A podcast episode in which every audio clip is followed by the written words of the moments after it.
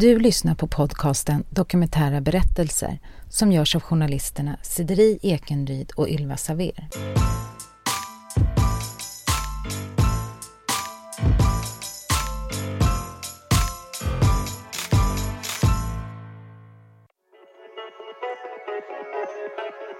De flesta tror att det är bara liksom i USA och andra länder, inte här. Vad vet vi egentligen om den svenska porrbranschen? Finns den? Och i så fall, vilka är kvinnorna framför kameran?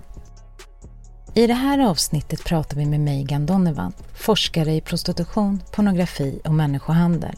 Hon arbetar på den ideella stödföreningen Talita där hon nyligen släppt en rapport om den svenska porrindustrin. Um, så vi ville liksom kartlägga um, den svenska porrindustrin, hur liksom stor omfattning, vilka aktörer finns med, vilka forum och rekryteringsmetoder och sen vilket sorts innehåll också. Det är ju alltid så, ju mer du lägger ut, ju mer naket eller ju mer vågat du lägger ut, ju mer betalt kan du ta. Vi hör också Idas berättelse om sina erfarenheter av branschen. Hon vill vara anonym, så vi har förvrängt hennes röst och hon heter egentligen något annat. Och ju mer reklam får du eh, via dina kunder. Att det är så här, oj men nu har hon gått från att eh, bara lägga ut på bröst och nu lägger hon ut på hela sin kropp. Oj, nu håller det på att eskalera. Det här måste vi hålla koll på för nu liksom leder det dit de vill att det ska leda. Att, men nu kan vi se henne helt naken och det blir verkligen den här eh, de, de känner att det är så personligt. Just för att de tycker att de står en så nära fast de kanske inte gör det. Meigas undersökning visar att den allra största delen av svensk pornografi har idag hamnat på nätforum där kvinnor själva lägger ut bilder och filmer som de tar betalt för. Det är ändå några, alltså några tusen faktiskt. För att um, till exempel Scandal Beauty är en av de mest uh, ja, st största liksom, nätforum. De, uh, de berättar själva att de har mer än tusen så kallade sexbloggare. Sen alla de här andra internetforum så hade de mellan typ 200-400 uh, olika profiler. Det var ett sådant forum som Ida använde sig av för att sälja bilder på sig själv. Hon kommer från en småstad och lockades av livet i Stockholm där hon skulle få känna sig fri. Det började med att hon fick kontakt med en fotograf. Nej, men jag började egentligen eh, som modell. Jag har ju flera vänner som har varit både så kallad glamourmodell och nakenmodell så, fast man har verkligen glamoriserat det väldigt mycket. att ja, men Det är ju inte direkt porr utan man visar upp sig för att man känner att man är fin och man får fina bilder och då är det liksom, det är normalt då, det är helt okej. Okay. Eh, och då fick jag också komma i kontakt med en fotograf som båda de jobbar med. Eh, och de har ju verkligen presenterat honom som, det är mycket fest, det är mycket alltså ha kul, det är mycket resa, mycket hänga på Stureplan, man blir alltid bjuden på bubbel så fort du dyker upp på en plåtning så serveras du direkt, får du upphällt och, och så. Men eh, jag träffade en fotograf innan det som eh, inte har plåtat naket utan han har plåtat mycket Eh, aktiviteter, mycket sport, mycket festival och sen har ju han bara velat utveckla sig som fotograf. Så eh, då fick han väl något tips från en som utbildar fotografer vidare. Att ja, men om du bara börjar med porträtt på enskilda personer istället för i grupp så får du mycket, mycket mer kunskap om hur du ska ställa in och hur du ska greja för att få bra bilder. Och eh, då hade han också fått ett tips om att testa att prata naket, att det, att det också ska vara någonting. Och jag kände honom sen innan och han är skittrevlig så jag gick med på det. Egentligen var det väl bara porträtt från början och han sa att om du är bekväm med det, om du känner att det är okej okay, så kan vi prata lite lätt naket. Du behöver inte vara liksom fullt avklädd, du behöver inte göra om du inte vill. Så men jag hade ju ändå liksom med mig redan att jag har ju flera vänner som redan har gjort det så det, det är liksom standard, det är okej. Okay det är liksom ingen skam i det utan man blir sedd då. Meigen berättar att om man tidigare i livet utsatts för sexuella övergrepp så ökar risken för att senare i livet hamna i sexuellt utnyttjande situationer. Detta stämmer överens med Idas historia då hon utsattes för en våldtäkt i 13-årsåldern. Enligt tidigare forskning, internationell forskning, så är det, det finns ändå ganska många unga kvinnor i den här industrin och de som rekryterar är väldigt um, medvetna om att unga kvinnor är, är mer utsatta. De är lättare att manipulera och kontrollera och sen exploatera.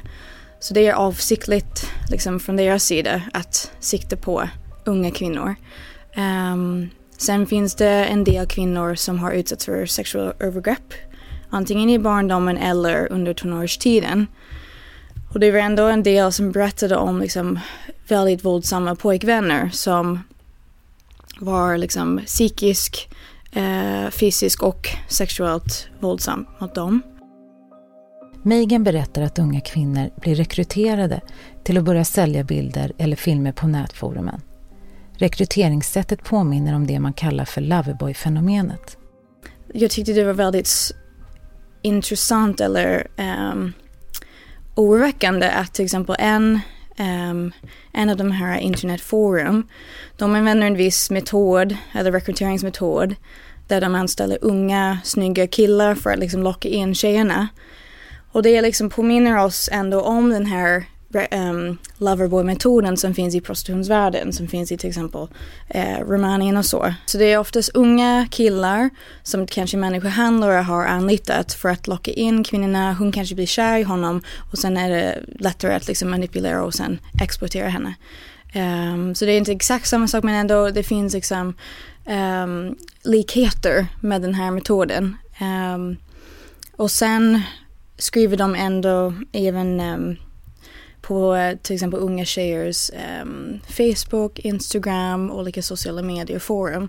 De skriver direkt till dem. Hej, ett lätt sätt att liksom tjäna pengar, snabb pengar um, och att man kan bli liksom uh, få den här berömmelse och rikedom typ. Um, så löften om det.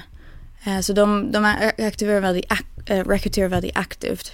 Mm. det var en sak som vi märkte tydligt.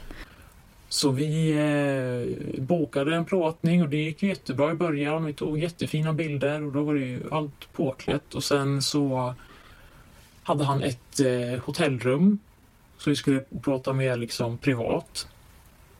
Och då eh, började väl egentligen bara underkläder och sen var det han lite mer, han manade på lite att ja men om du drar ner ett, eh, ett axelband eller om du försöka pusha dina bröst lite och, och sådär. Hela det här att mana på hela tiden. Att ja, men om du tar bort lite här, eller om du tar av det här så, så blir det mycket bättre och du, du ser mycket finare ut och du, du har ju så fin kropp och du som är så liksom du utstrålar eh, sån energi och du alltid så här de liksom pushar att ja, men du är så jävla bra, du har ju koll på det här, det faller naturligt för dig.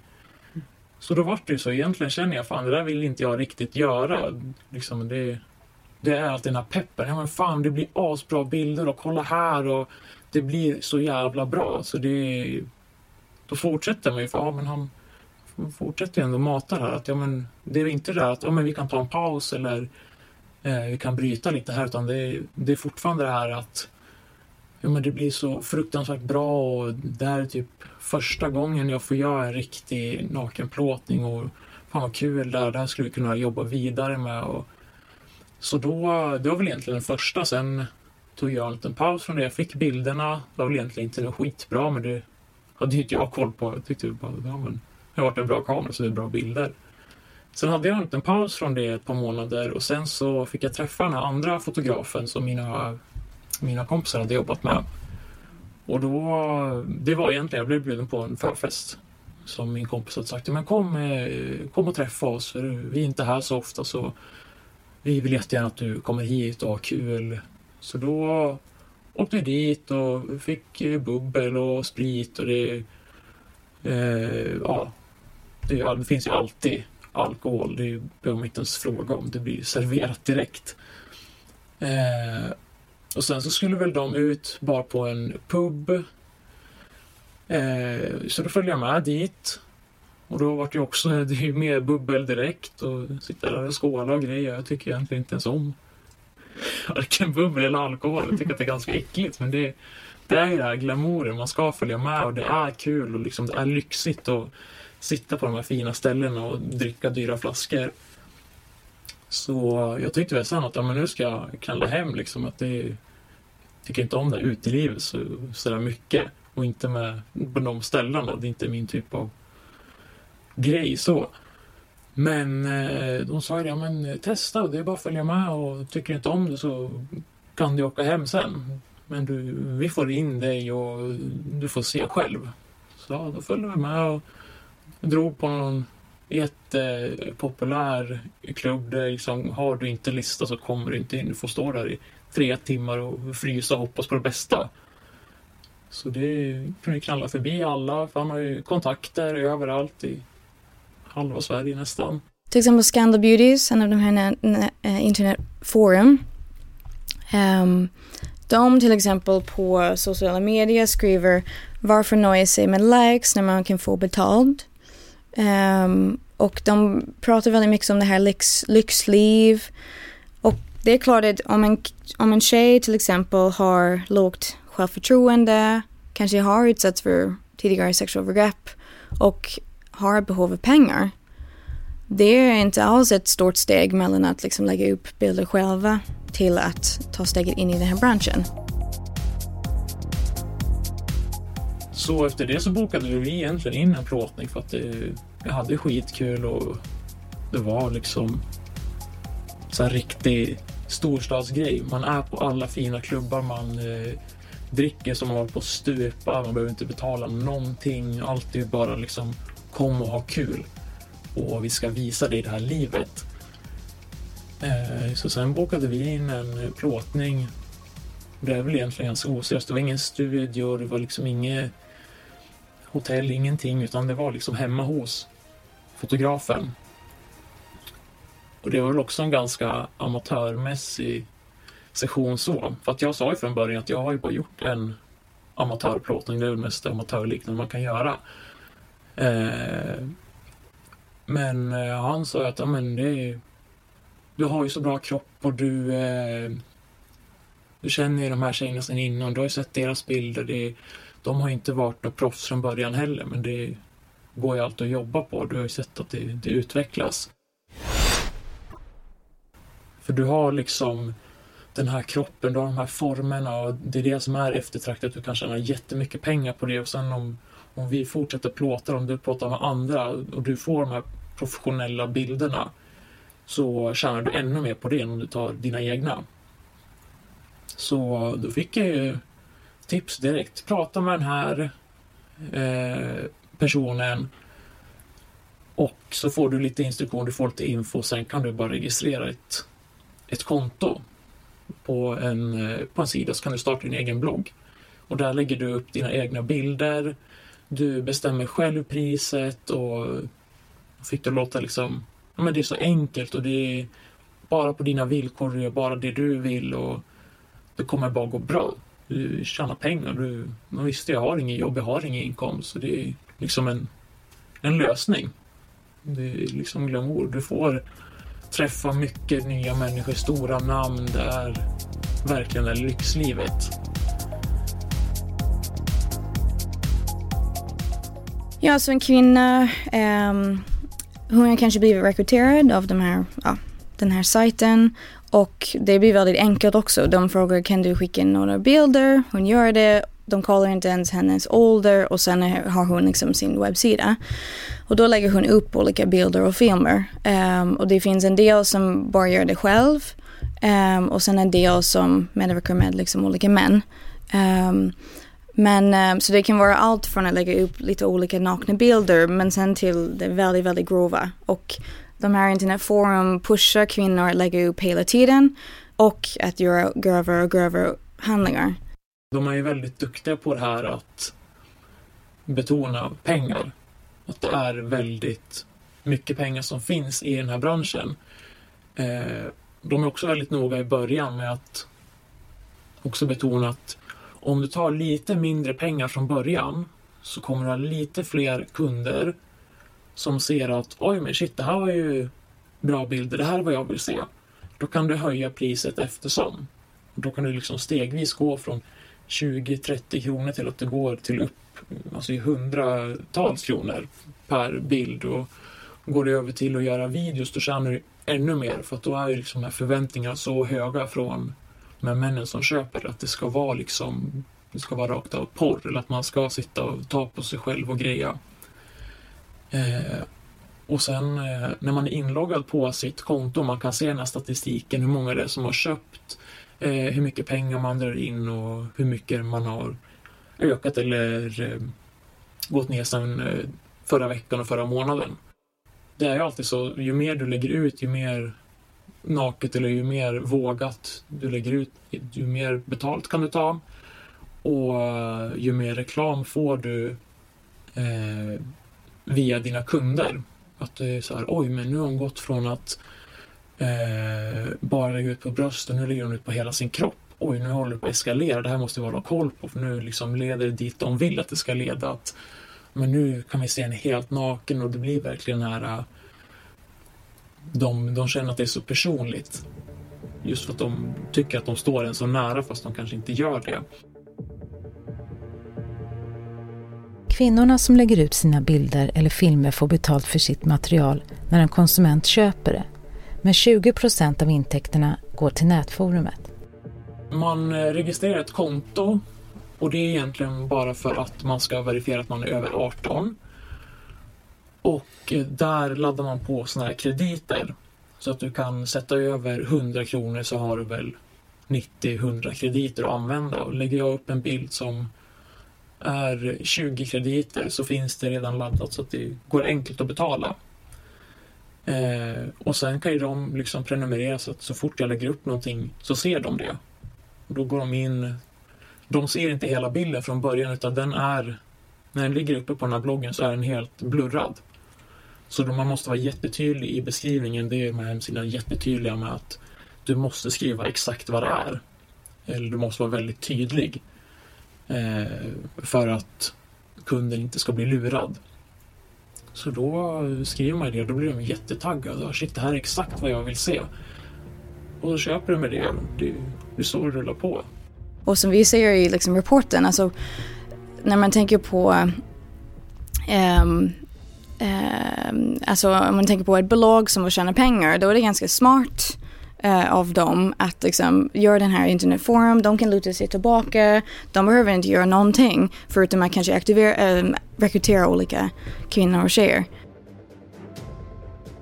Utöver intäkterna från sitt eget material får man dessutom pengar för varje ny person man rekryterar in, i likhet med ett pyramidspel. Så det är också en uppmaning att först så får du in kanske ett par kompisar och sen tjänar du pengar på dina kompisar. Och de har ju haft tävlingar i det här, vem som kan rekrytera mest. De utlovar en klumpsumma på, sist var det väl 10 000. Det här är för hela den här, alla modeller som är på den här hemsidan får det här meddelandet på sitt, eh, på sitt konto. Det kommer upp liksom i en ruta direkt när du loggar in. Att eh, du håller på så här och så här länge och eh, det går bara ut på hur många du får in. Sen spelar det kanske inte så mycket roll hur mycket de lägger upp men du ska få in tjejer i den här branschen på de här hemsidorna. Och får du in tillräckligt många, du får 10 000 och sen har du deras, deras procent. Du får ändå en del av deras inkomst, så du tjänar ju massa pengar på det. Och då är det också det här peppet att du tjänar pengar. Det finns alltså stora summor att, att tjäna och du kan liksom livnära dig på det här. Det här kan liksom vara ett riktigt jobb. Eftersom att pengarna blir skattade. då kan ju själv välja att det kan du liksom skriva in i inställningarna så dras skatten per automatik. Man behöver inte deklarera ingenting utan det är redan klart. Så då är det så enkelt att bara fortsätta och fortsätta och fortsätta. Alltså vissa konsumenter efterfrågar till exempel sexköp. Hej, kan vi träffas? Jag kan betala dig 5000 för en avsugning och så. Um, och när man tänker på alltså kvinnor, unga tjejer som kanske har svårt med pengar, som har liksom varit utsatt redan innan, då är det kanske svårt för vissa att faktiskt säga nej till sådana erbjudningar, erbjudanden. Um, och sen kan de vara, många kvinnor pratade om att vissa män blir liksom stalkers, förföljare. Så de liksom kollar upp um, alltså sina liksom privata telefonnummer, kanske var de bor, hotar dem och ja, det blir helt um, otroligt vilket liksom um, förtryck de här männen gör mot de här kvinnorna. Um, så det blir också en fråga om kan man ens lämna den här industrin om man får liksom sådana stalkers och så. Det kommer ju hela tiden så länge du är aktiv och syns någonstans, även om det är på, på Instagram, på din eh, blogg eller på Facebook så får du de här frågorna hela tiden. Det kan ju vara från privatpersoner som aldrig ens har träffat mig eller pratat med mig som eh, de vill, eh, de vill ses, de vill de sugarcoatar det här väldigt mycket. Att men vi kan bara ses och umgås eller träffas, ta en kaffe eller ta en middag, kolla film.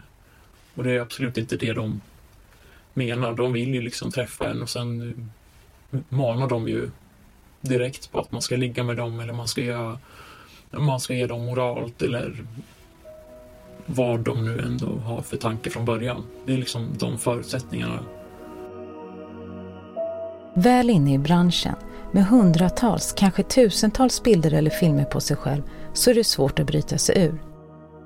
Att det var så svårt för vissa att liksom lämna och tack vare att bilderna och filmerna finns kvar på nätet. Um, hur ska jag kunna liksom få ett jobb om jag vet att min chef kommer kanske kunna liksom snubbla på de här bilderna? Vad händer om mitt barn får reda på det här eller min liksom granne och så? Att just att man inte känner sig att man har makt att kunna liksom ta bort de här filmerna för att internetforum och de här liksom porrproducenterna de typ äger rätten till de här bilderna. Så det blir också väldigt ett stort hinder att kunna faktiskt lämna. Eh, så det var någonting som alla nya kvinnor jag pratade med sa. För Idas del kände hon till slut att det blev alldeles för påfrestande. Eftersom att de eh, som hade koll på mig så, de som eh, köpte bilder av mig, det är ju de, majoriteten av dem känner till mig sedan innan. De är kompis med mina kompisar eller känner till min familj och det, vi har bott eh, nära varandra. Vi, det är min klasskompis kompis och det, det är mycket så. Eh, och det, de blir ju väldigt på det också eftersom att de känner att men vi har ändå en typ av relation.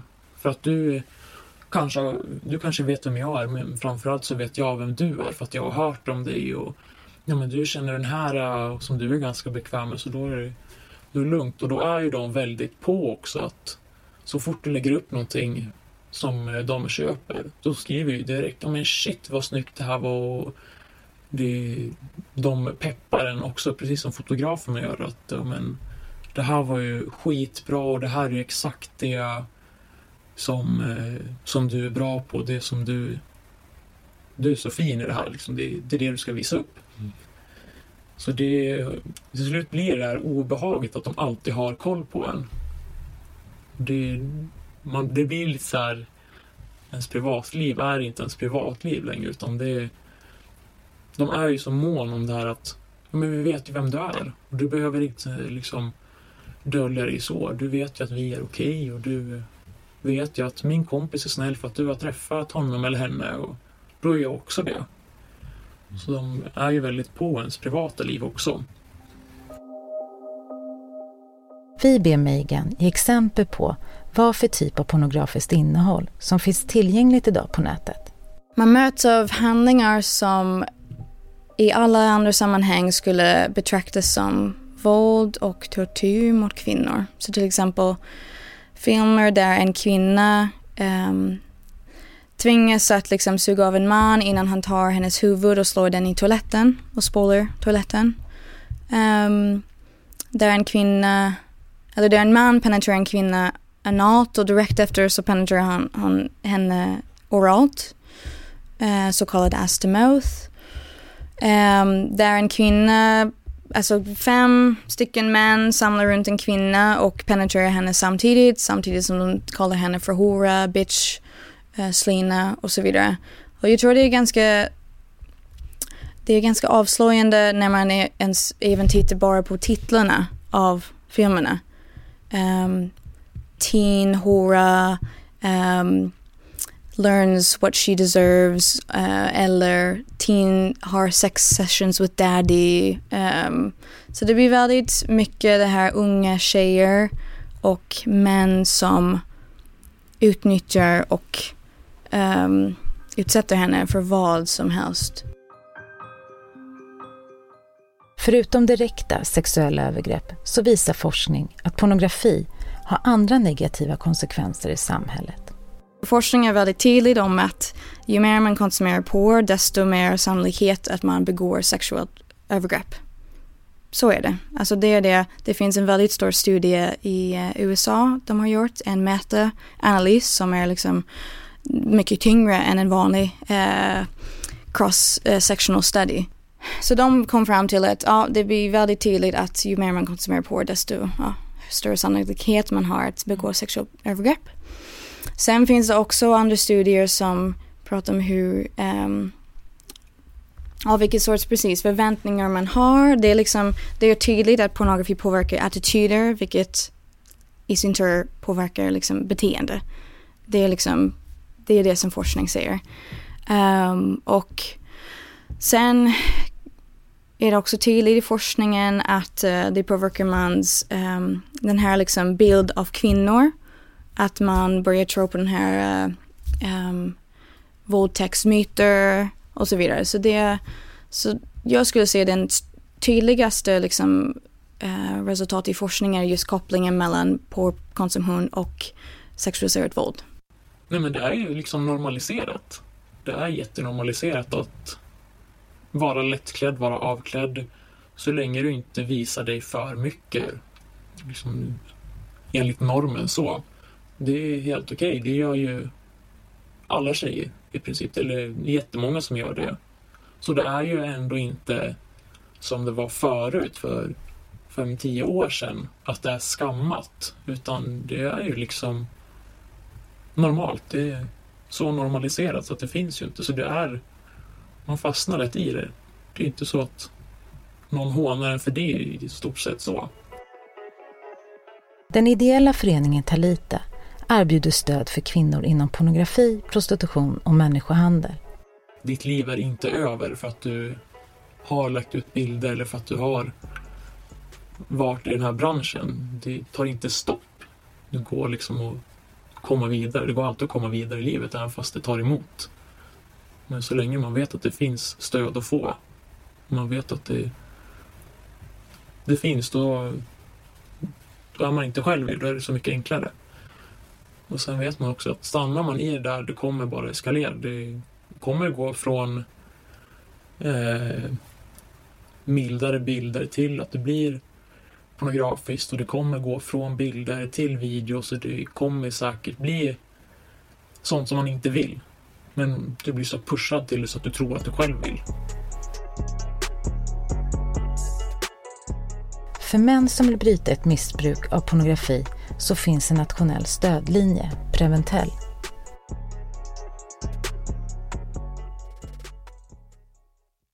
Du har precis lyssnat på avsnittet Den svenska porrbranschen.